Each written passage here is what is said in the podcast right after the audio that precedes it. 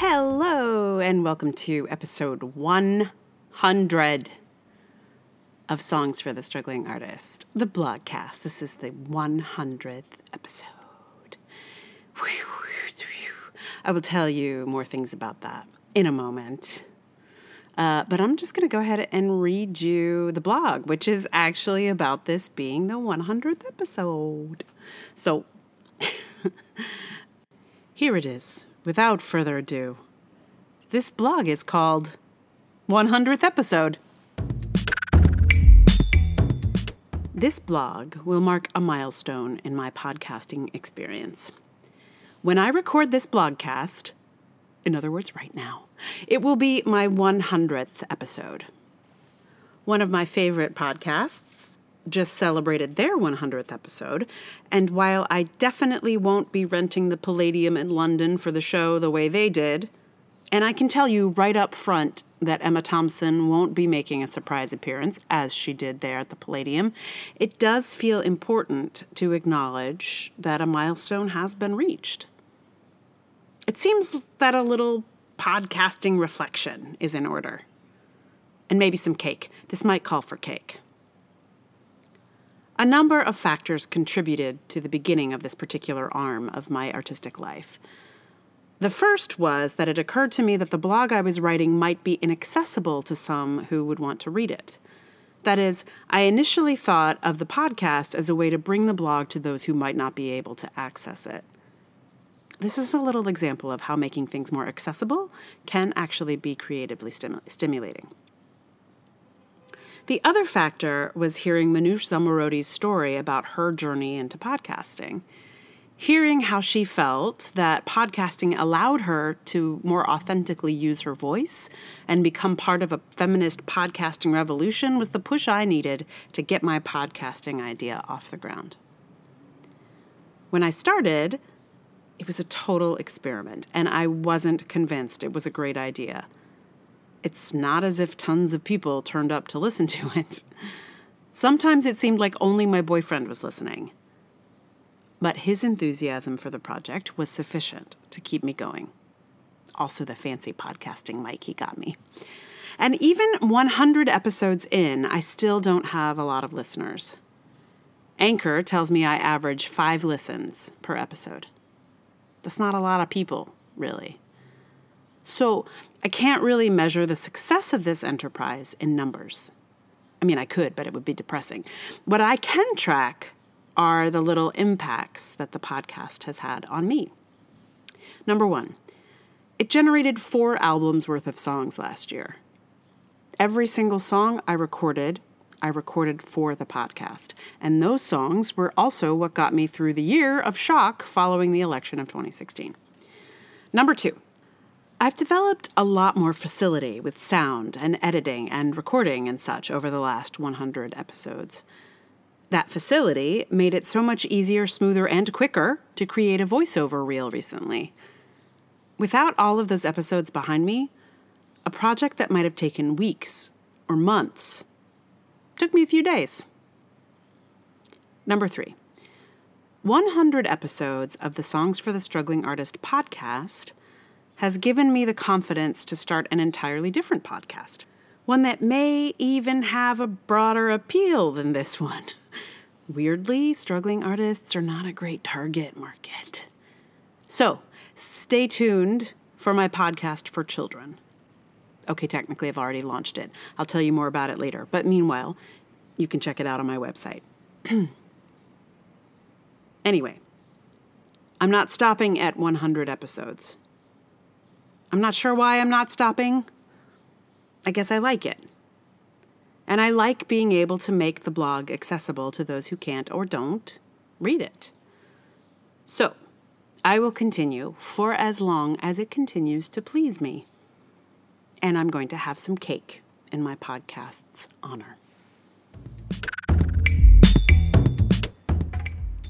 Yes, I am getting cake in fact, I got cake. I went and I specifically bought a podcast cake. I will take its picture and I will put it on the Songs for the Struggling Artist Facebook page.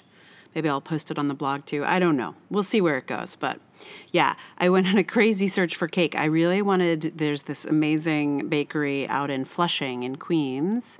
Um, that is really the cake that I had in mind, but I was not in Flushing. I was in Manhattan. Um, but so I thought, oh, I'll just go to like a Korean bakery in Koreatown and maybe I'll get something similar. And I couldn't find anything. Um, because I wanted to go to a place where they would like write on the cake, uh, which I did not find. But I went into this one place and they were like, "Oh, do you like cheesecake? There's like a really popular new kind of fun, funky cheesecake place down the street." So I went there. So we're going to try the. She said it's a little bit viral this cheesecake, and I don't think she meant that in a bad way. I think she meant that it is very popular, not that it has diseases Lord, I hope not. Anyway, uh, so there is there is cheesecake in my future today. I am going to eat that cheesecake. I bought myself I bought myself some cake, and I'm going to eat it in honor of this podcast. Um, yeah. So you'll see that picture on the Facebooks if you would like. Um, the other thing I want to tell you about is uh, what I'm going to do is I actually have already launched the new podcast. Um, it's for young people. Uh, this one is not. I mean, it is it, it, too. It's for everybody, but you know, I do a fair amount of swearing, so it's not particularly young for particularly young people. Um, but this one is a, as a there's a novel I've been working on writing for for young ones. Um, and so I'm reading it chapter by chapter and hoping to get some feedback from young people themselves.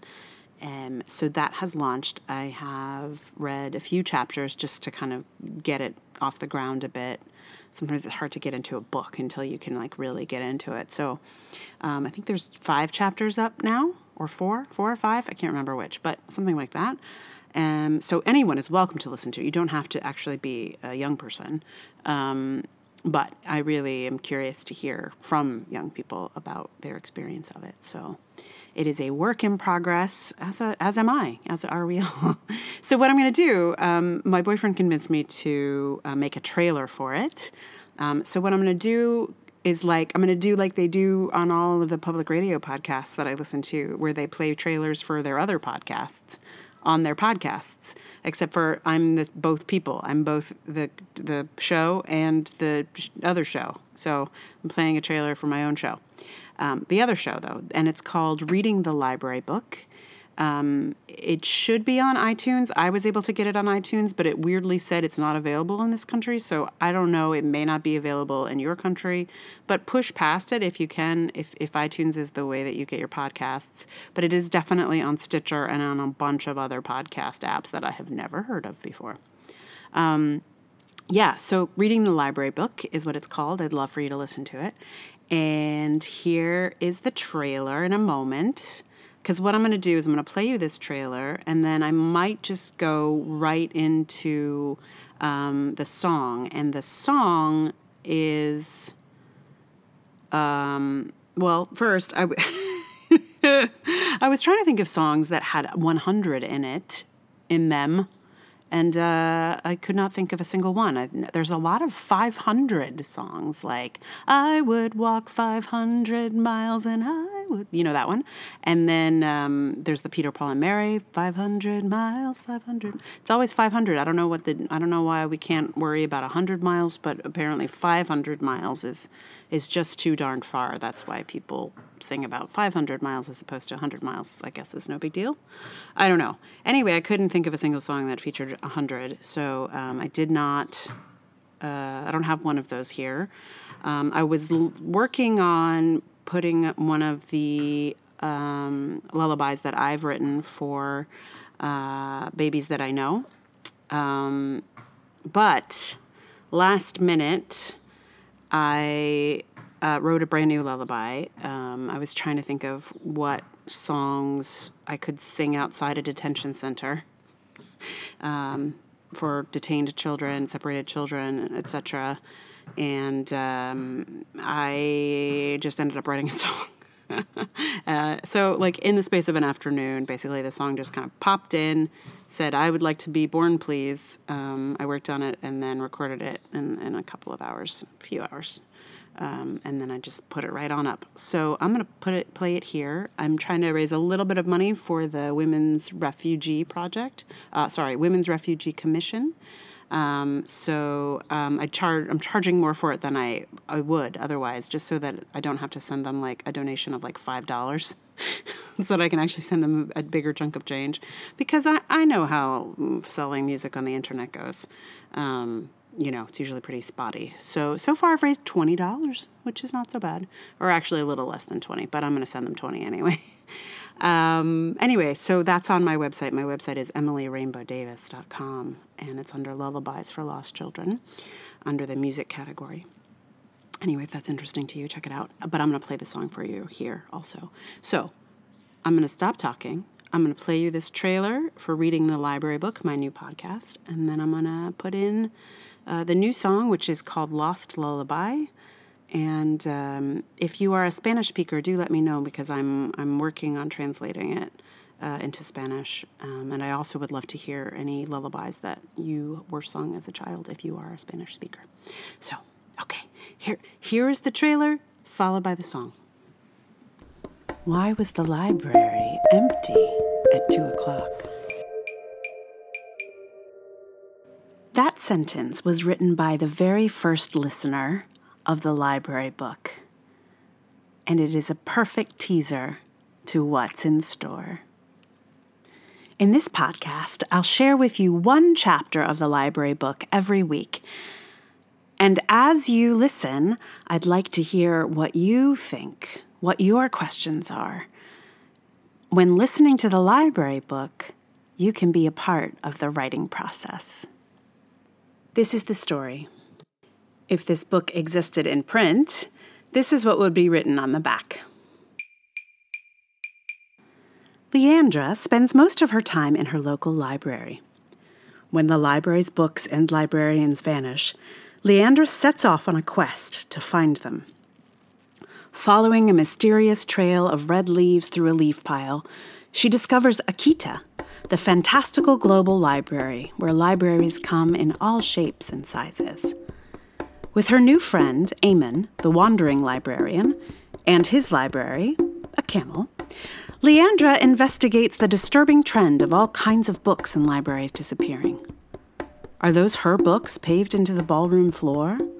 And what are those strange books wrapped in burlap and twine that seem to send people to inhospitable places as soon as they open them? Who is behind the cryptic messages and illustrations that keep appearing in her library book? Is it the chair? Or reclusive author Dorothea Crane? The fate of all of them rests in one young girl's book loving hands.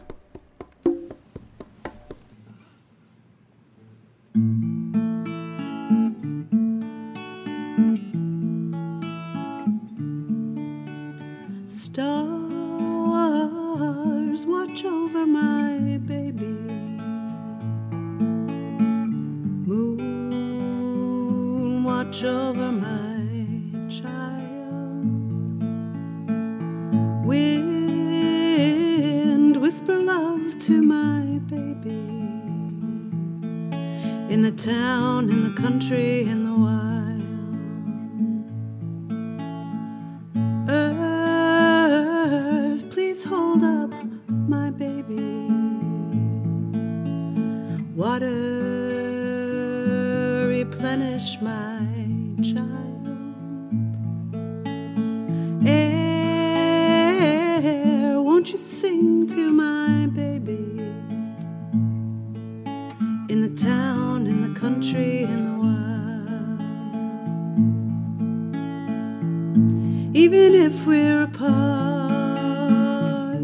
even if we're afraid, even if the world changes those plans that we made, even in the dark, even in a storm,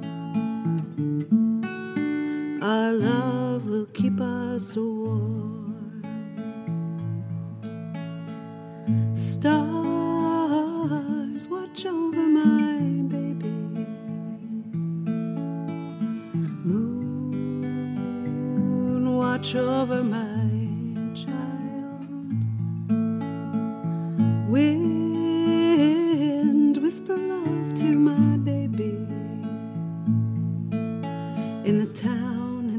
In the wild. Earth, please hold up my baby. Water, replenish my